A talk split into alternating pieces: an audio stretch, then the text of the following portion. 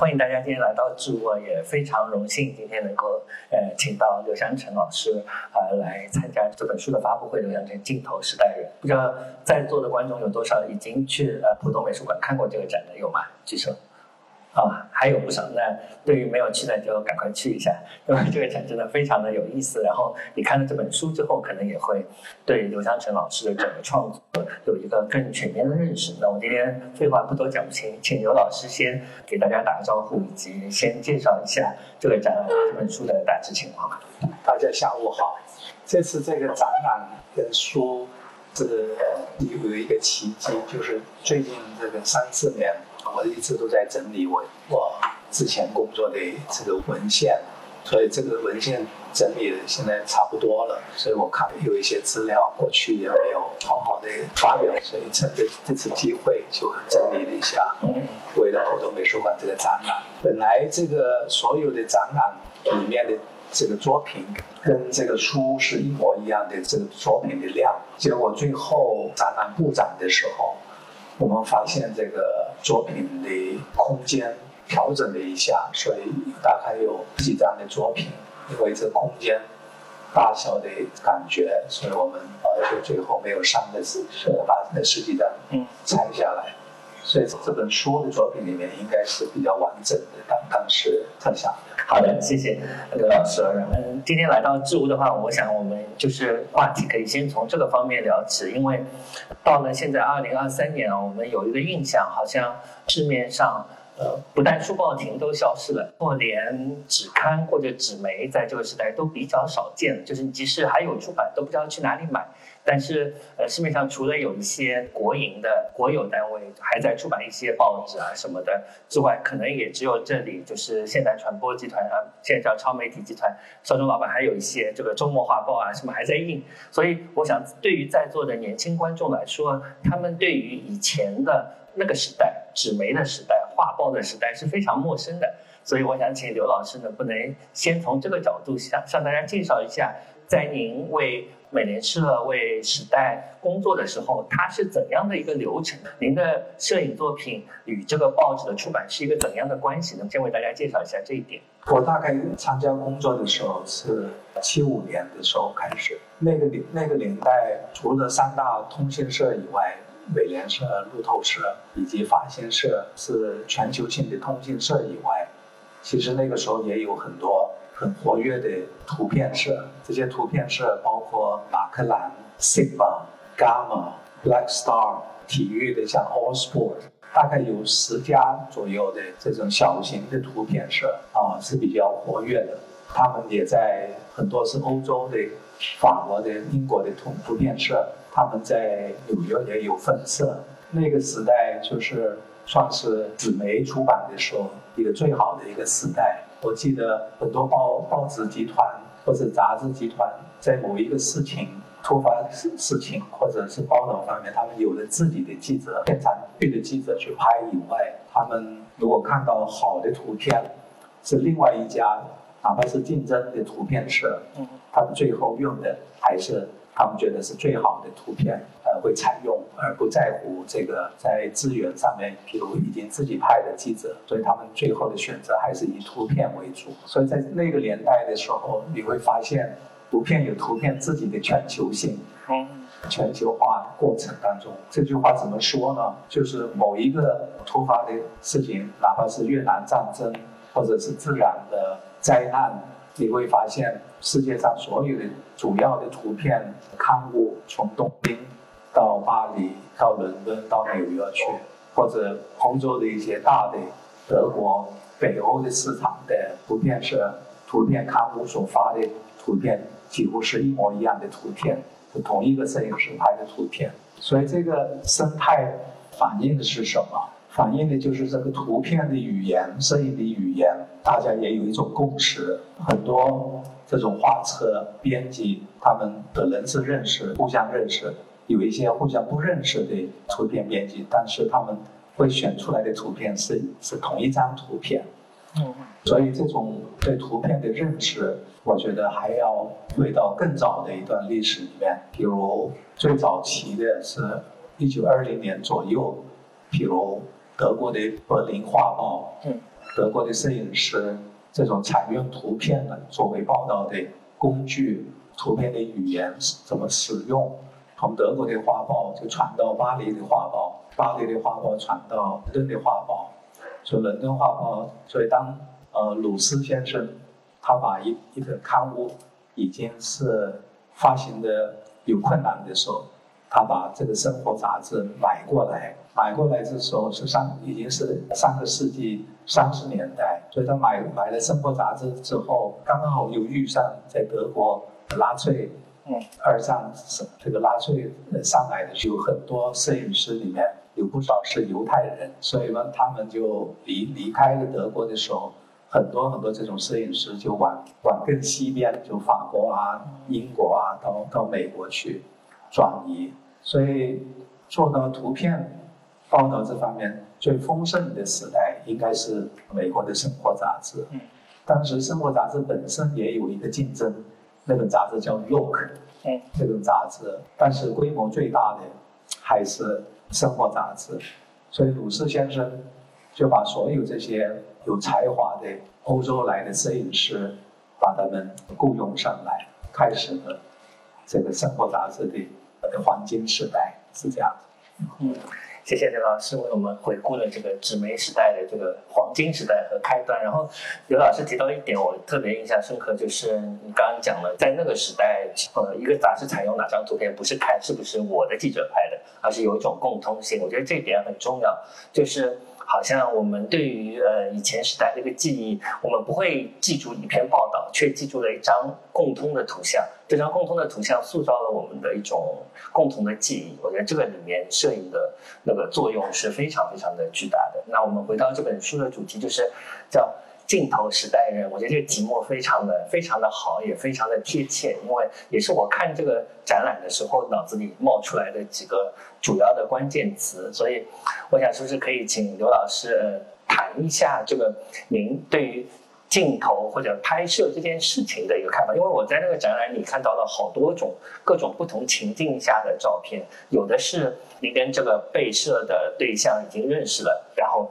你安排了一个角度拍；有的是可能是一个抓拍，呃，是根本不认识的。那我想你能不能帮我们举几个例子，或者说我可以先说一个我印象中比较深的，因为那个展览里有两张照片都是拍在紫紫禁城里面的，一张就是普杰。坐在那个凳子上拍，另外一张是一个呃年轻人拿着一瓶可口可乐。这两张照片在我看来就非常有意思，因为你选择的这个场景，以及你跟被摄对象之间的关系，以及他在我们脑海中唤起来的意象，这个之间有一个错综复杂的关系。如果我自己看的时候，我是想到了，因为前不久刚刚又看了一遍《末代皇帝》，所以我看到普杰坐在那时候。我就是脑子里都是他跟溥仪骑着自行车在在这个自行车里玩啊什么的那个场景，因为贝托鲁奇的那个电影里这个非常深刻，在你的照片里一看我就想到了这些东西。但是在您拍的时候，你是怎样一个关系？就是你会选择怎样一个构图？我不知道是不是能不能稍微展开或者举几个例子，跟我们讲讲你拍的那个过程。你刚才说到这两张图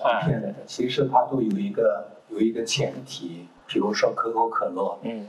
可口可乐当年你知道，在上海的二三十年代就有可口可乐，嗯，然后四九年之后就停下来，所以在北京的恢复这个可口可乐的生产的时候，算是改革开放的一个新的事情。当时这可口可乐在中国重新生产的时候，因为有多年没有在国内生产可口可乐的时候，所以恢复可口可乐的时候，当时用的那个瓶子。在中国，因为它做不出这个玻璃的瓶子里面有一个腰，可口可乐这个瓶子里面有一个腰，当时做不出来，所以我印象很深的时候，可口可乐的董事长送给我第一瓶的这个可口可乐的时候，那个那个瓶子是像他们只能够做到像百事可乐的这个 PepsiCo 的那个瓶子，因为那个瓶子没有一个腰做得出来，所以在这个。可口可乐本身它是一个全球性的一个 logo，嗯，它是代表着一种生活的这个日常的饮料。但是这种饮料的生产通过广告进入人们人民的日常的生活的一部分的时候，显然它是代表着这个美国的经济资本跟生活的方式方法的一一个很很强有力的一个一个符号。所以在中国恢复生产的时候，我就作为一个记者嘛，你会去打听一下可口可乐在中国的发行发行的怎么样。所以当我知道它这个东西现在已经卖到故宫里面去，所以我就感到很很有兴趣，因为故宫在中国它有它的代表性，所以如果如果在那边可以找到这个可口可乐的话，很好的一个一个背景。所以到了那个地方去，首先就是去看看在哪里卖，然后我找到这个年轻人，他穿着那个时候。觉得很时髦的这个军大衣，我觉得那个一非常北京，二这个故宫本身又是一个地标，所以我觉得要告诉全世界可口可乐已经到在到达中国了，所以我觉得那张就是产生的那个画面发发表出出来，也得到很多的采用。普杰嘛，我是。跟他之前就认识，他过去在西单呃有一个小小的四合院，他跟他的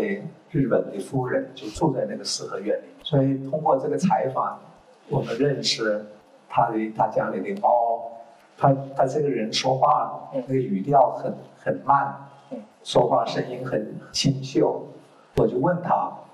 我说你们你们家里还有什么什么东西在家里跟你们？这个家族有有什么关系呢？所以他就指着这个，我们好像站在东房，他就指着西房的外面有有一头这个陶瓷的德国的陶瓷的一一只狗，很漂亮，但是经过的时间，那个陶瓷的那个那个油光都有一点淡化。他说：“哦，那个是德国国皇送给我们家里的。”所以他们又。字也写得很清秀，也给我写了一些字。他又是呃中国，他很会吃，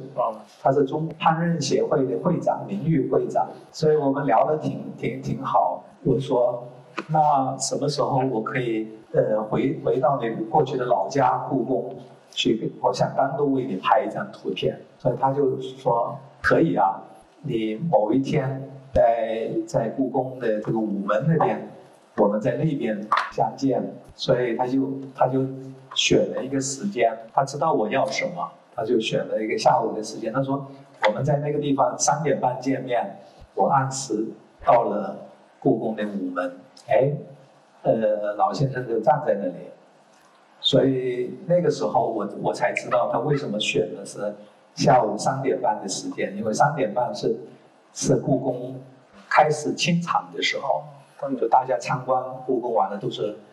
要离开这个故宫的时候，一般的人不可以再买票进去。但是这个故宫的售票的地方的人都认得他，就跟他说：“你们请，请进去。”所以我们进去了之后，我就想，你拍他，他这个人的话就不好让他站在那儿，我就费了牛劲，到处去找了一找了一张椅子给他坐在。坐在这个太和面前面的，然后拍一张，然后拍完之后，他说我也给你拍一张，所以他也给我拍了一张之后，就带着我去游呃去故宫，告诉我他们过去的这个在里面的生活的一些细节。他曾经被他的哥哥批评他，他说你穿的这个这个衣服的袖子是黄色的，是我的颜色，呃你怎么敢穿我的颜色？然后他指的那些阁楼，他在那里跟他的哥哥，跟这个苏格兰人，Scott 呃 Johnson 先生，老师学英文，在哪一些地方，这些皇家的这种妻妾，呃在哪里闹事等等。所以那天拍完这张图片了之后，我们走出这个故宫的后门的时候，太阳也下山了，也是一个很难忘的。一次才去故宫，因为故宫之前我就经常去，因为每一个国家领导人、国外的领导人来来故宫，我去故宫大概去了一百多次。哇！谢谢刘老师讲那么精彩的故事。刚刚两个故事里面都是恰好体现出这本书的名字啊《镜头时代人》，尤其是这个两张照片都在故宫拍，它感觉上那个时代，一个好像是指向过去，可口可乐那个可能是指向未来，都凝聚着。这个人和镜头这样一些关键词。然后刘老师开头讲的时候有一个词我印象非常深刻，你讲到可口可乐时时候，你说那个我要告诉全世界，我觉得这个可能是您在这个拍摄当中有一种暗含的视角。就是我觉得您是一个非常特殊的一个观察者，因为我曾经读过一篇报道还是哪里的，反正说一九八零年代前后有一个人做了一个统计，说在西方媒体里面拍摄的中国的照片里有百分之六十五是您拍的。所以这个当初是占据了一个非常大的比例。还有，我觉得女帝出生在香港，然后在国外也在也去了福州，也来上海，也去世界各地拍照。这种女帝造成了您拍照对于中国社会的这个影像是有一种，在我看来兼具。外来者也兼具内部的一种视，就是说您对中国社会的这个整个逻辑其实是非常清楚的，但是你拍照的时候还是会有一种想要破除一些西方媒体对于中国的一些刻板印象吧，可能可以这么讲。所以我觉得这方面对我来说印象很深刻。我不知道，就是你按下快门的时候有没有带着一些这样的意图，或者说你自己还有什么美学的偏好在按快门的时候？这个问题很很广哎，也很复杂，要回答。所有的方方面面，国外的使用图片这个量，呃，这么大，统计这个这个数字的是是外交部新闻司哦，忘了啊。有一次我被我被外交部新闻司招去他们要见我，我心里面很很紧张。他说你自己一个人来就可以了哦，就是我是想中美建恢复建交嘛，兑换记者是官方的一个协议。之中的一些细节，就是互拍记者。他的意思就是说，你你别把你的分社社长带你一起来，你自己来好了。我心里面想，是不是有一些不妙？我记得在那个那个大家见面见我的时候，他要呃在一个一个老外交部的一个大礼堂里面，所以我进去这个大礼堂，巨大的一个礼堂，然后说说说，他就说，哎，我们注意到这几年百分之六十多的图片都是你拍的。为什么他这么清楚呢？第一，这个大家不知道，其中一个就是看外国怎么报道中国。所以当年我我采访的时，我报道的工作的时候，那个时候的传播的技术是很原始的。我会在在报社里面洗完一张图片，放打把这个图片的说明贴上去之后，我要开车到西单的电报大楼。然后西单的电话大楼，我给他我的信用卡，他会把那张图片拿到他的后面，把它放在传真机上面。但是他他扫的时候，不是扫图片本身，而是把图片把它转成了一个声音，就是一一个他读的这个阅读的时候，他在这个层次，他不是表现出图片，他是把这个整个影像变成一种声波、音波，然后把那个声音。用广播的形式广播到去给日本，然后图片当时要经过太平洋这个海底下面的电缆，把它传到美国，传到纽约去，纽约又通过大西洋的海底的电缆，再把它送到欧洲去。所以，他为什么这个这个所有的图片我要传真的图片，西单电报大楼都有了很好的记录在。我一天到晚都想，我什么时候希望把他们的图片都还给我，因为那个就是我亲自洗的图片，在摄影上这个叫做 vintage，原版图片。所以外交部的这个信息跟这个都，所以他们是很有权威的。一，他有所有我发的图片，他有个底，所以我不知道他请我去。是什么意思？是不是要把我请请回去，还是怎么样？所以我很紧张。我说，他说他把这个事情都介绍了，把我的工作情况都告诉我之后，他说，你可不可以不要这么专业？嗯，我说这个不要这么专业是什么意思？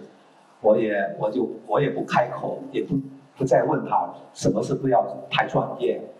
所以这位官员他又。又转口开始谈天气，哎呀，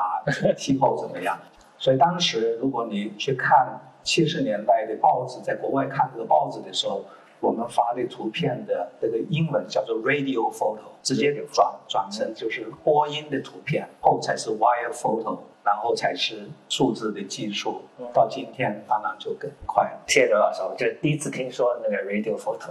今天要长知识。然后那个时代变得很快，我我想。接下去我从这个角度看一下，因为刘老师在二零一六年创办了 Score，是二零一六年吗？一五年，一五年创办了上海摄影艺术中心。我觉得这件事情其实还蛮重要的，因为在中国好像我从来没有见过，就是在上海还没有一个非常专业的那个摄影的机构出现。刘老师还做了一些呃编著的工作，对吧？您跟 Karen 一起编著几本著名的那个中国上海的那个 catalog 一样的书，就上海一个城市画册大的一个城市的肖像。就我第一次见到刘老师，就是在 M on the Band 的这本画册的发布会上。有一次，当时 M on the Band 还搞的那个文学节，当时有一场就是您专门谈这个上海一个城市的肖像，我印象非常深刻。对于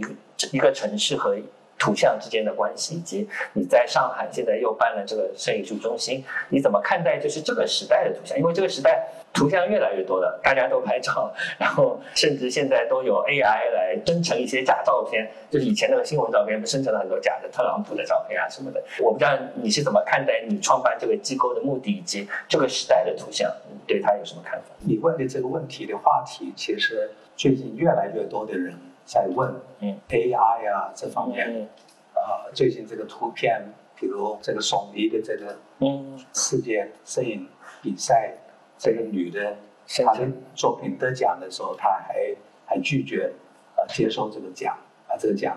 退回去给给索尼。我今天跟一位记者访谈的时候，我也接触到这一个问题。这个问题的回答也是回答你这个问题的一方法吧，就是我们用声音或者我们用语言来表达、来传播。这个从某某种意义来上来说，我们就是传播一个故事。嗯，其实今天一年有几万亿的图片在产生，基本上是每一个人都在说他的故事。他今天吃了什么？他今天去了哪里去旅游？啊，他今天见到什么样的人？所以从这个层次上，再往深一一步的去了解的话。中国，比如说有十四亿的人，其实每一个人都在说故事，因为说故事的方式方法都是每一个人他要表现他自己的存在在这个世界里面。嗯，他会把他的故事告诉他的父母，父母会把他们的经验的故事告诉他们的子女，所以基本上是我们是每一个人都在说故事。从这个方面来说，人人拍摄其实只是技术上。或者这个手机的价格，大家都可以接受的情况之下，大家都在用摄影来记录。但是大家如果觉得我们每一个人都在说故事，我的看法是因为我们每一个人都会继续在说故事，因为说故事是证明我昨天存在，今天存在，我明天还会存在。所以这个中中国人说故事已经说了几千年。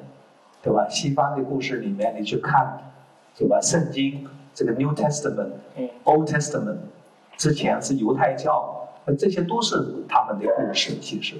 所以我不觉得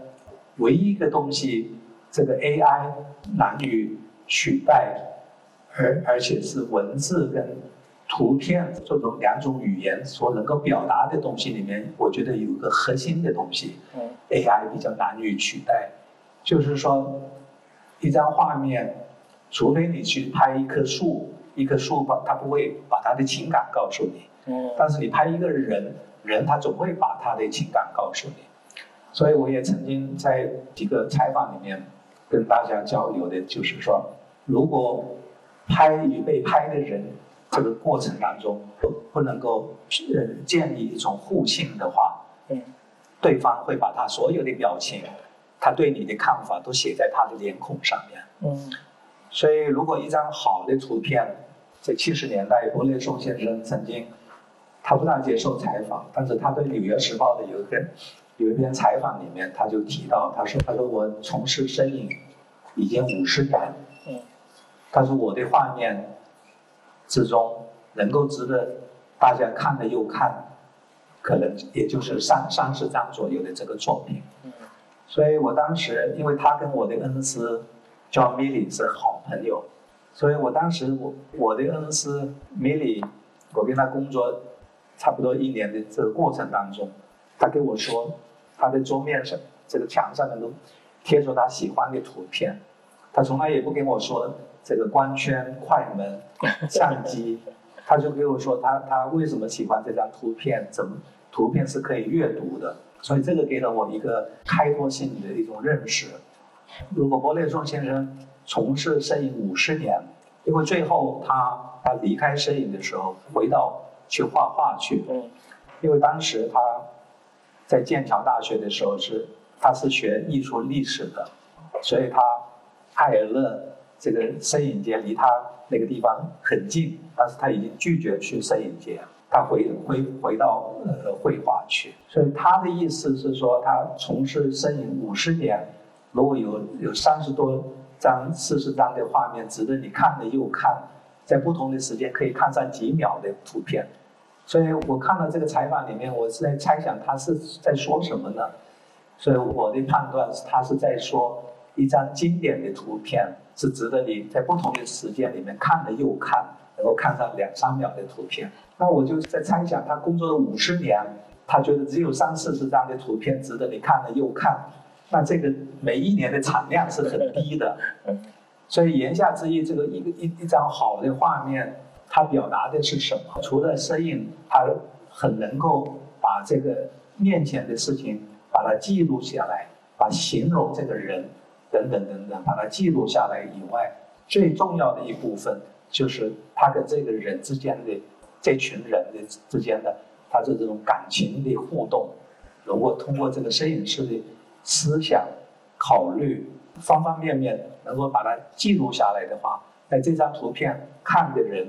跟画面里面的人产生这种某一种的情感的互动的话，那这张可能是一张我所理解他所说的耐看的画面。在这种情况之下，我觉得十四亿的人去每一天去拍十张图片，就就是多少，就是很很多的画面。但是哪一些故事是有观众的，哪一些故事是有听众的，我觉得它不是一个数量的表现，嗯，它是一个质量的表现。是是这，所以我觉得这个 AI，你跟他说了一大堆的东西，他他他把一些画面找出来，但是我不知道他的这个画面里面的情感是不是这个作者要的东西，所以这一点我还是有所保留。我不觉得机器把我们明天就取代了，因为我相信明天我们还是继续要跟我们的孩子、跟我们的父母表述我们要说的故事。我觉得这个讲到了一个摄影的本质，就不是说从那个技术或者媒介。所以前面讲到不谈这个光圈、快门技术上的东西，而是让你去更理解这个呃摄影发生的这个人与人之间的连接。我觉得这这个讲的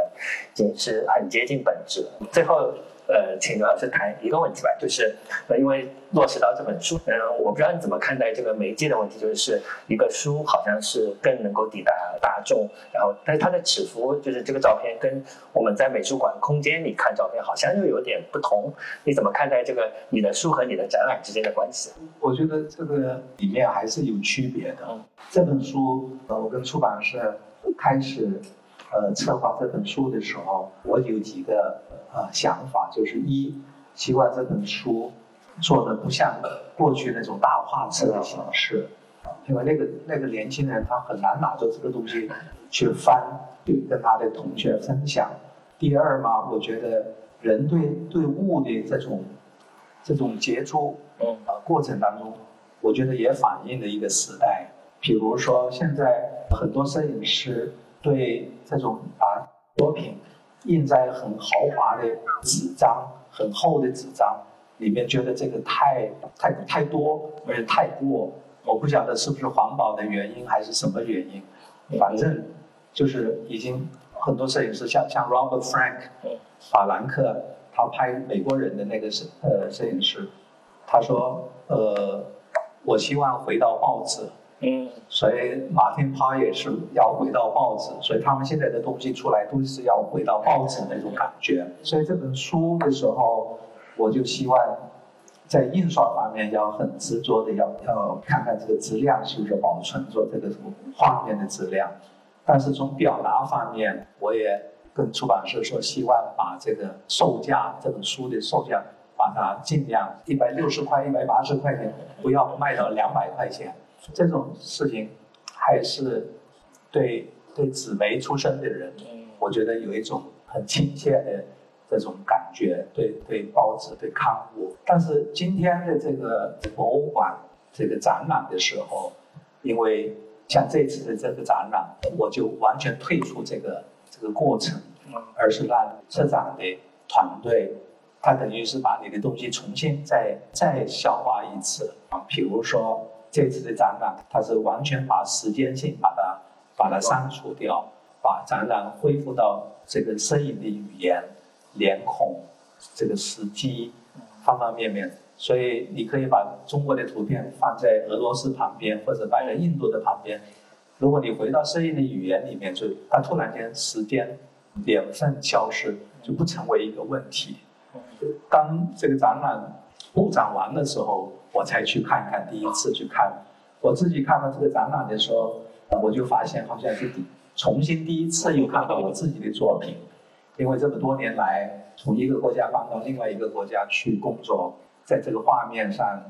在这个出版物上面或者电脑上看的时候，这个感觉跟一张图片放大之后，我发现好多图片的很小很小的细节又重新跟自己的画面这个接触。嗯。所以现在这个展览，因为传统媒体、纸面媒体，因为这个技术的专业的模型转变，所以现在我觉得博物馆、画廊它更多扮演了传统的媒体。所扮演的角色，这这个也是一种新生的事物。嗯，比如说你去拍个美术馆，你去看 Don McCullum，嗯，Don McCullum 的画面是六十年代越南战争的图片。过了这么多年，策展人把这个作品再重新跟大家介绍，嗯，去观看的时候，图片本身它就不同的时代的人去看同一张画面，这个画面的意义等。都通过重新的这个解读，嗯，所以这方面我觉得这个画廊去看展览，在全全世界，现在很多很多美术馆开始做摄影的展览，而且观众的素质都是两个数字的增长，嗯，这个也也也表现了，哪怕是这这个画面这么泛滥的一个一个年代，但是其实看摄影的人。因为更多人他自己从事摄影，所以他对一个某一种作品的理解，他的兴趣反而增加，而不是减少。所以我不觉得是一个坏事。嗯，谢谢刘老师讲的非常的好，我让我想到很多东西。是最后开展的时候再去看，好像是特别有意思。我印象中好像是一个导演拍了好多镜头，然后一个策展人有点像剪辑师，他重新去赋予了每张照片的这个语境。我觉得在那个展厅里，这种感觉可能更强烈，因为你这张看到的旁边那一张都会影响你前面那一张的那个观感。好的，谢谢刘老师。然后也请大家继续关注这个例如刘嘉诚老师的在浦东美术馆的展览以及这本书，后续也应该还会有一些其他活动，也欢迎大家继续关注。然后谢谢大家今天来这，谢谢特别谢谢刘老师。